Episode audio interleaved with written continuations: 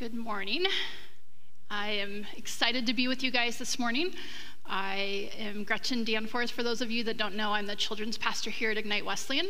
So that means I usually follow that crew of kids down the hall. So it's exciting to get to be in here this morning to be with you all. And it is hard to believe that we are already a month out from Easter, which seems crazy, but we are excited about about the weather and about the changes, but we have been in a sermon series since Easter talking about what the empty tomb means. Now, what? What does this mean that the tomb is empty? So, Pastor Aaron talked a few weeks ago about the tomb represents God's unfailing love. God knew in all of his sovereignty that we were going to need rescued, that we were going to fail, yet he still sent his son to rescue us. And then the next week, we, we talked about the fact that the empty tomb allows us and calls us to be different. That when we belong to Christ, we are called to be different. And then last week, Pastor Aaron gave a message about the empty tomb allows us to not have to pretend anymore. We don't have to pretend to be something we're not. We don't have to pretend to be okay because the tomb and the God that we serve walks with the broken. So, this week we are going to wrap up the series and we are going to talk about what this empty tomb means and what it represents about God's character. Now, Easter is one of my favorite holidays, and every year when Easter rolls around, I kind of put myself in the position of the disciples or even Mary and just what it would have been like to be there, to watch these things unfold, to see the betrayal and the arrest and the crucifixion and the first thing that I think is, I would have been so worried about what was going to happen on the third day. What was going to happen on Easter Sunday? What, what really was going to happen? And how was it going to end? Because I like to know the end of the story before the end of the story. That's just how I'm made. Um, this drives my daughter completely crazy. We, her and I are watching a series on Netflix right now, and when I know that it's an episode where something big's to happen, or I kind of feel like maybe it's to be one of those episodes, honestly, probably every episode, I Google the ending before we watch it. So I have to watch, walk through what what happens. I want to know if my favorite character is going to die, if this is where they leave the show. Like I want to know, I want to know the ending before it happens. And then when I know the ending, I can kind of relax because I know what's to happen, right? It's not near as stressful for me.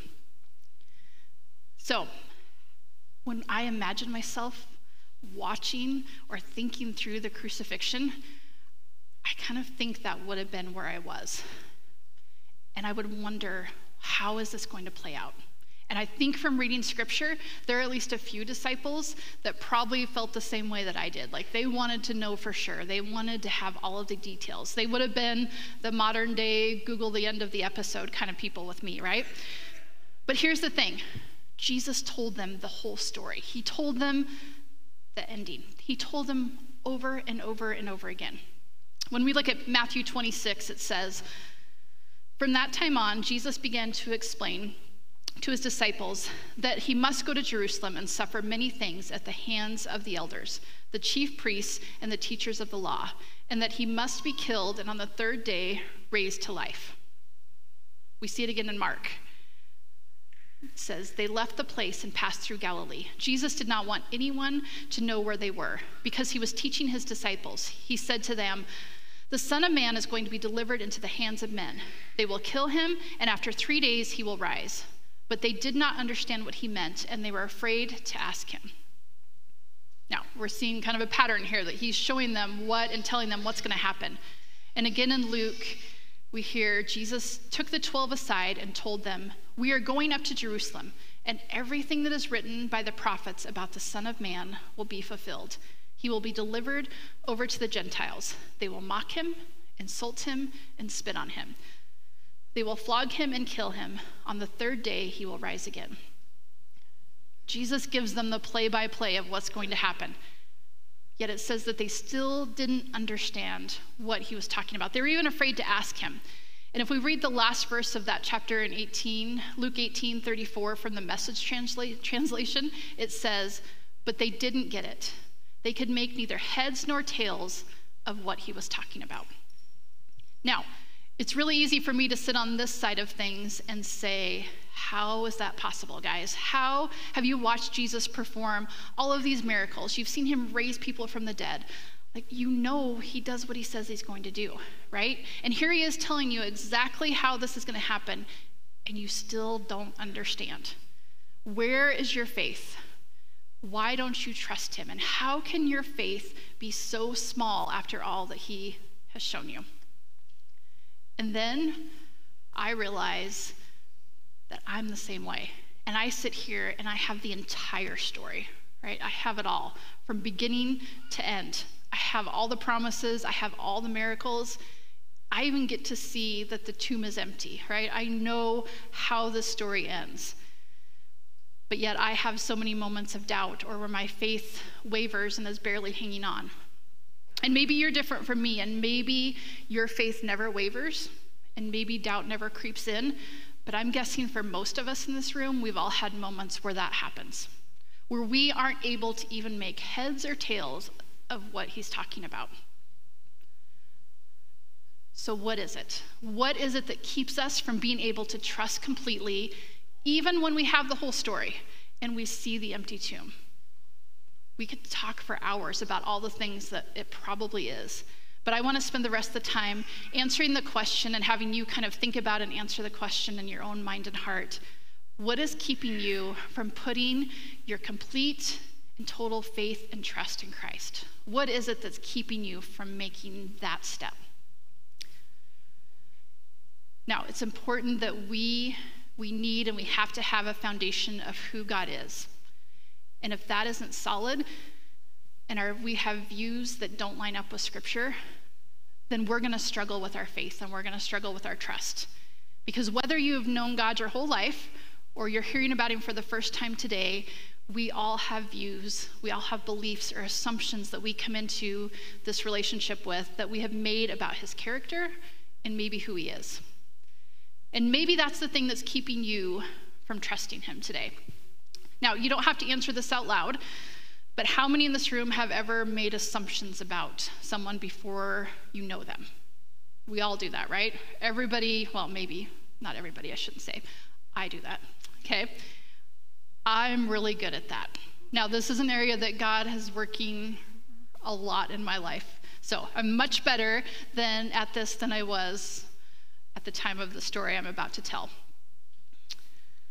Sometimes I make assumptions and have judgments about people and misconceptions about who they are before I even meet them. Not even once I get to know them, but before I even meet them.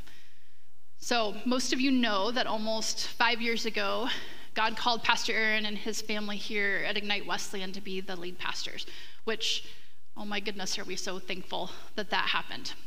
Well, at the time, I had been the office manager for about eight years. And in the Wesleyan church, when a new lead pastor comes in, they're allowed to staff the church however they see fit, meaning they can come in and they can hire an entire new staff. They, that's just part of how it works.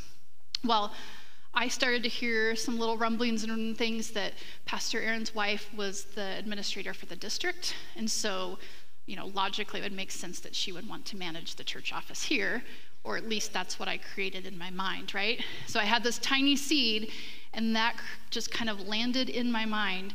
And before long, I was trying to make a plan of what jobs I was going to apply for, where I was going to be when I was replaced, because obviously she was coming to replace me, right? Well, this was actually before I even ever met them. So, the first few meetings, you can imagine I went in with my kind of defenses up and knowing that, like, I already know what you guys are doing. I know you, I know everything. Well, any of you who spent five minutes with Pastor Aaron and Courtney know how far from the truth my thoughts were, right? And not one moment was that ever part of the plan. That was never part of anything that was going to happen. And those assumptions were completely my assumptions of who they were and what was going to happen. Now, once I let those assumptions go and that view go, first thing was I felt like a complete idiot for ever thinking that. But even deeper than that is that I found one of the dearest and the best friends that I've ever had in Courtney. But how do we do the same exact thing with God? How often do we do that? We carry the attitude of, okay, God, I will be cordial and I'll be nice because you know, that's kind of what I'm supposed to do, and I'll I'll be respectful and I'll smile when they say your name, and when we, you know, maybe I'll even pray when people pray, but I know who you really are. I know that you are the God who punishes people. And I know you're the God that never, ever answers my prayers. You're the God who doesn't want me to have any fun in my life. You're the God who took away the person I love most in my life. You're the God who wants to control everything about me. Those are the misconceptions that we continue to throw out at God. And the list goes on and on. So, how do you have faith in someone who you don't know, or even worse, you just think that you know? How do we throw aside these misconceptions? How do we challenge these views that are so inaccurate that we have created of God in order to trust Him? Well, I think the first step is we have to realize that you cannot trust someone who you don't know. It is impossible to truly trust, trust someone who you don't know. Now, if I would have dug my heels in with this situation with Courtney and I, my assumptions, and I would have just said, Well, I, I know better and I know this is who you are, I would have missed out on one of the best relationships that God's ever put in my life. And I would have never got to know her heart and who she was and why God put her there. See, God knew that I needed Courtney in my life. He knew that I needed that relationship, but I almost let my misconceptions and my inaccurate views completely destroy it before it started. Thankfully, we can all laugh about it now, but that could have prevented an amazing relationship. And how often do we let the same thing happen with God, where we dig in our heels and we say, No, I know who you are, and we don't allow ourselves the chance to get to know him. We have to get to know God who he is, what he says, how he loves, all of it. And the only way to get to know someone is to spend time with them, right? Even the God of the universe. We have to have purposeful, intentional time together. And for some of us, that sounds crazy because how in the world do you spend time and get to know God? And if this idea is a little uncomfortable, I understand. But listen to what Jeremiah 9:24 says to us. Let the one who boasts boast about this, that they have the understanding to know me, that I am the Lord, who exercises kindness, justice, and righteousness on earth, for in these I delight. See, right here in God's word, it tells us that we have the ability and understanding to know the Lord. He desires it, He wants that relationship with us. And when we continue to spend time with Him, there becomes a closeness that is hard to even explain.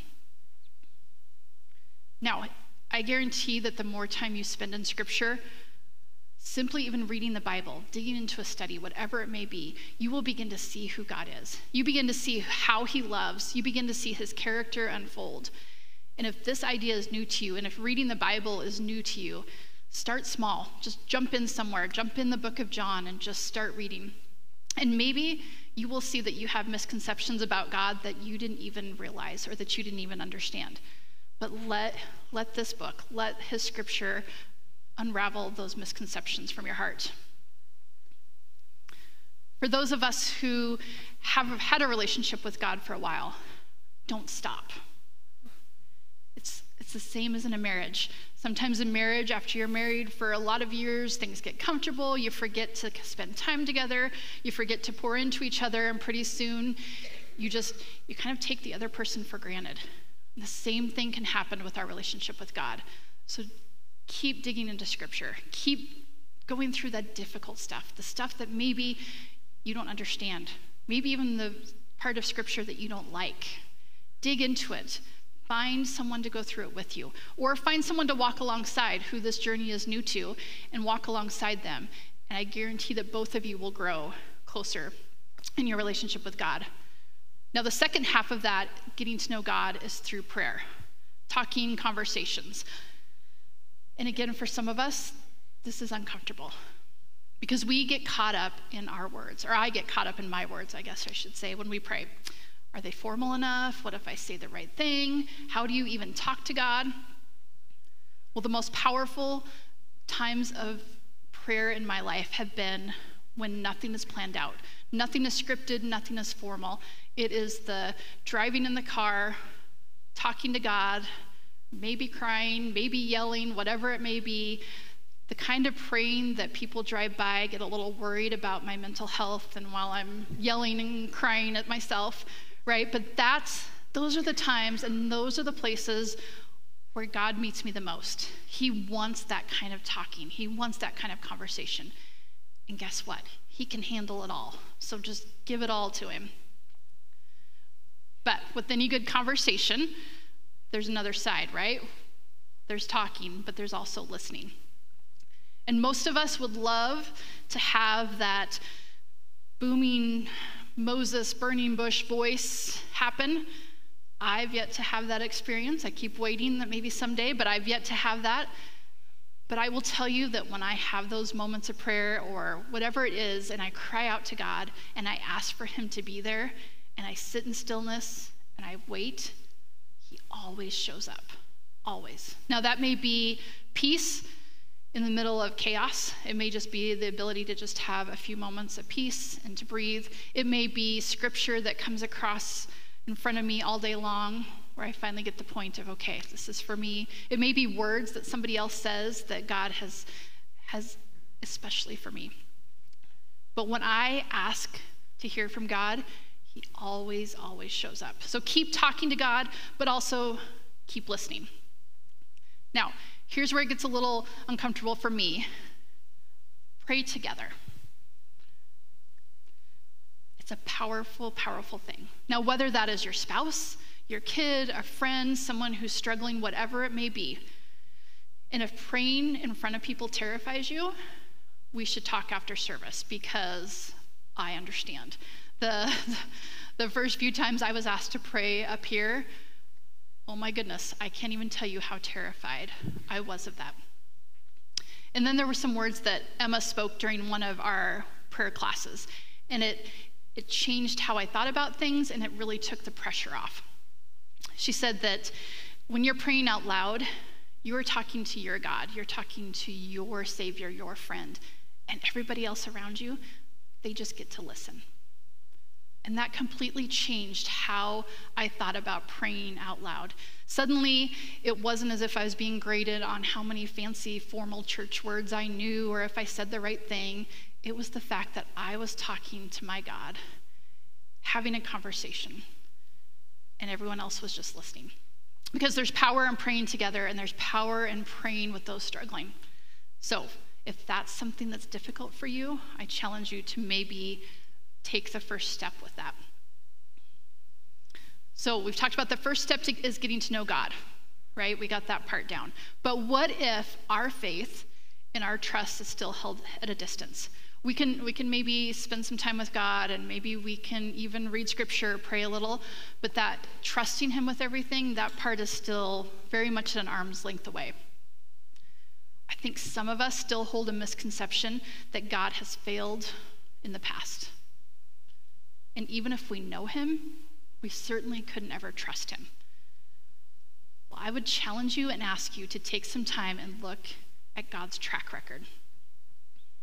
That probably seems like maybe we are checking the resumes, the references on God's resume. Um, but I think it's okay. And I think that's what He wants us to do. He gives it to us right here. And as I told you before, I, I sometimes am a little bit guarded, or maybe most of the time. And it's not that I need people to prove themselves to me, but I want to know that you can be trusted. I want to know you're safe and that you check out and that you say who you are. Like, I want to know your references. I want your track record, right? Again, an area that God's working on in my heart. But after my husband's accident, we lived in Denver for quite a while while he went through rehabilitation. And there were a lot of classes and a lot of things that I had to be there for. And honestly, there were just times where our one year old needed a break from the hospital. She just needed to not be in a hospital. The problem was, I've lived in Sheridan my whole life, and here I was in Denver, and I knew no one. So I am supposed to find a babysitter in Denver with for a girl who has only ever been with her parents and her grandparents, and I know no one. Caused maybe a little bit of anxiety there. So I was given the name of a friend of a friend of a friend I think she was probably 14 or 15. And I don't even think I was given her last name, I was given her first name. Knew nothing else about her at all. And for those of you who are familiar with Denver, there is Federal Boulevard. There's a really good side of Federal Boulevard, and there's a really not so good side of Federal Boulevard. I'll let you guess which side we ended up on. Um, so here I am picking up this girl who I know nothing about. I don't know her parents. I don't know her family. I don't know her. And I'm supposed to leave the thing that I love the most with her. And I have no background, no track record, nothing. Now, the good news is Madison survived just fine and everything turned out good. And it ended up being a really good situation. But I think sometimes that's what we expect of God. Like, we want to know everything up front. We want to know if He is worthy of our trust, if we can hand the things we love the most over to Him. But He gives us His history right here, and we can read through and find it all. And if you're just beginning this process, I'm going to spoil it for you. He has an amazing track record. Everett Storms is a scholar, excuse me, who read through the entire Bible 27 times finding all kinds of statistics and things that are way smarter than I can understand. But he found there to be a grand, grand total of 8,810 promises. 7,487 of those were promises made by God to humankind. And unlike you and I, when we make promises, not one of them were ever broken. Every last one of those promises were fulfilled. King Solomon says in 1 Kings, Praise be to the Lord who has given rest to his people Israel, just as he promised. Not one word has failed of all the good promises he gave through his servant Moses.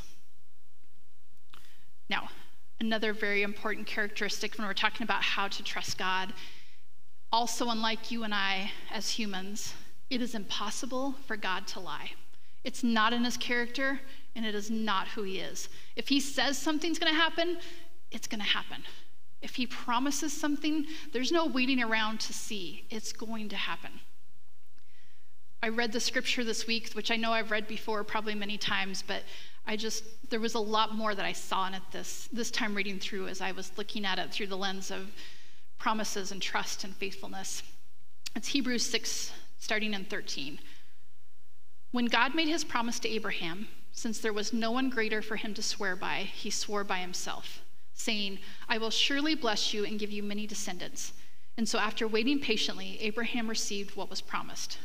People swear by someone greater than themselves, and the oath confirms what is said and puts an end to all arguments, because God wanted to make the unchanging nature of his purpose very clear to the heirs of what was promised. He confirmed it with an oath. God did this so that by two unchangeable things, in which it is impossible for God to lie, we who have fled to take hold of the hope set before us may be greatly encouraged. We have this hope as an anchor for the soul, firm and secure. It enters the inner sanctuary behind the curtain, where our forerunner Jesus has entered on our behalf. Since the beginning of time, God has been making promises. And the sad part is, we live in a sinful world where people break promises. People lie, people hurt us, people let us down all the time. They break our trust and they break us. But when we read back what the scripture says, God wanted to make the unchanging nature very clear, and this is his oath. He cannot and he will not lie to you. People will lie to you. It's going to happen. People are going to break your trust. But we have his promise right here that he will not lie to us. See, he knew we were going to face this. He knew we were going to have doubts and that we would have the world around us cause us to question everything.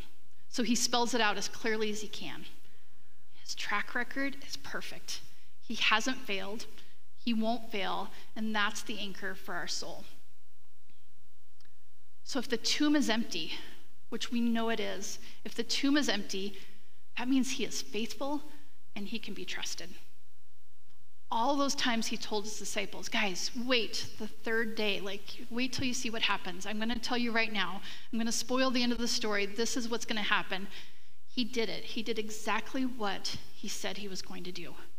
So if that tomb is empty, that means I know without a doubt that he is faithful and he can be trusted.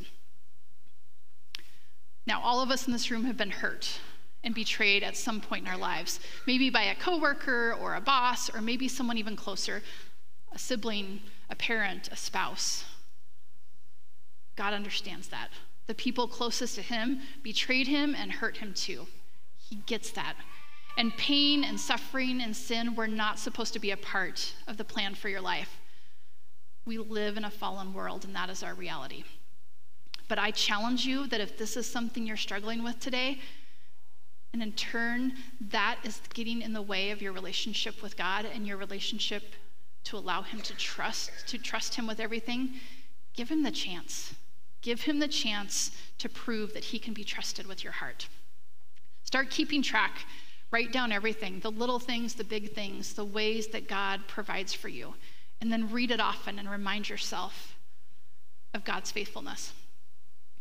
And if your heart tells you that there is no one, including God, who you can trust, no one who won't let you down because it's happened before, I would ask you today to not live one more minute with that idea or that lie keeping you away from the God of truth. Step out in crazy, blind faith and take that first step. Now, having a God who keeps his promises and is faithful is not the same thing as having every prayer you pray get answered the way you want it or having someone to grant your every wish and desire. Those are two different, different things. But what happens when you live with this deep faith and trust? Step back and examine what does that empty tomb mean to you? Does it proclaim a God who keeps his promises? A God who is faithful and can be trusted? Then that's what our lives and our faith need to reflect. Last week, I, I grabbed a pair of jeans out of my closet. And the moment I started putting them on, I realized okay, these are not my jeans. They're Madison's, and obviously they're not going to fit me because we're not even close to the same size.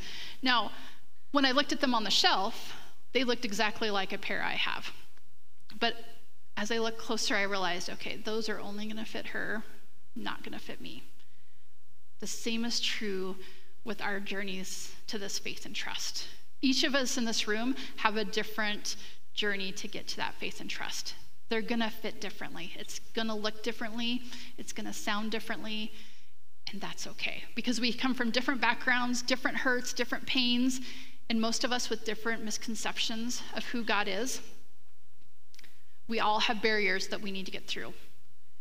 And it may fit different, but the end prize is the same the freedom and the power and the joy that comes from realizing that because the tomb is empty that he is faithful and he can be trusted. So we're going to sing one last song and the worship team's going to start making their way up and the song talks about the goodness of god about who he is about his character.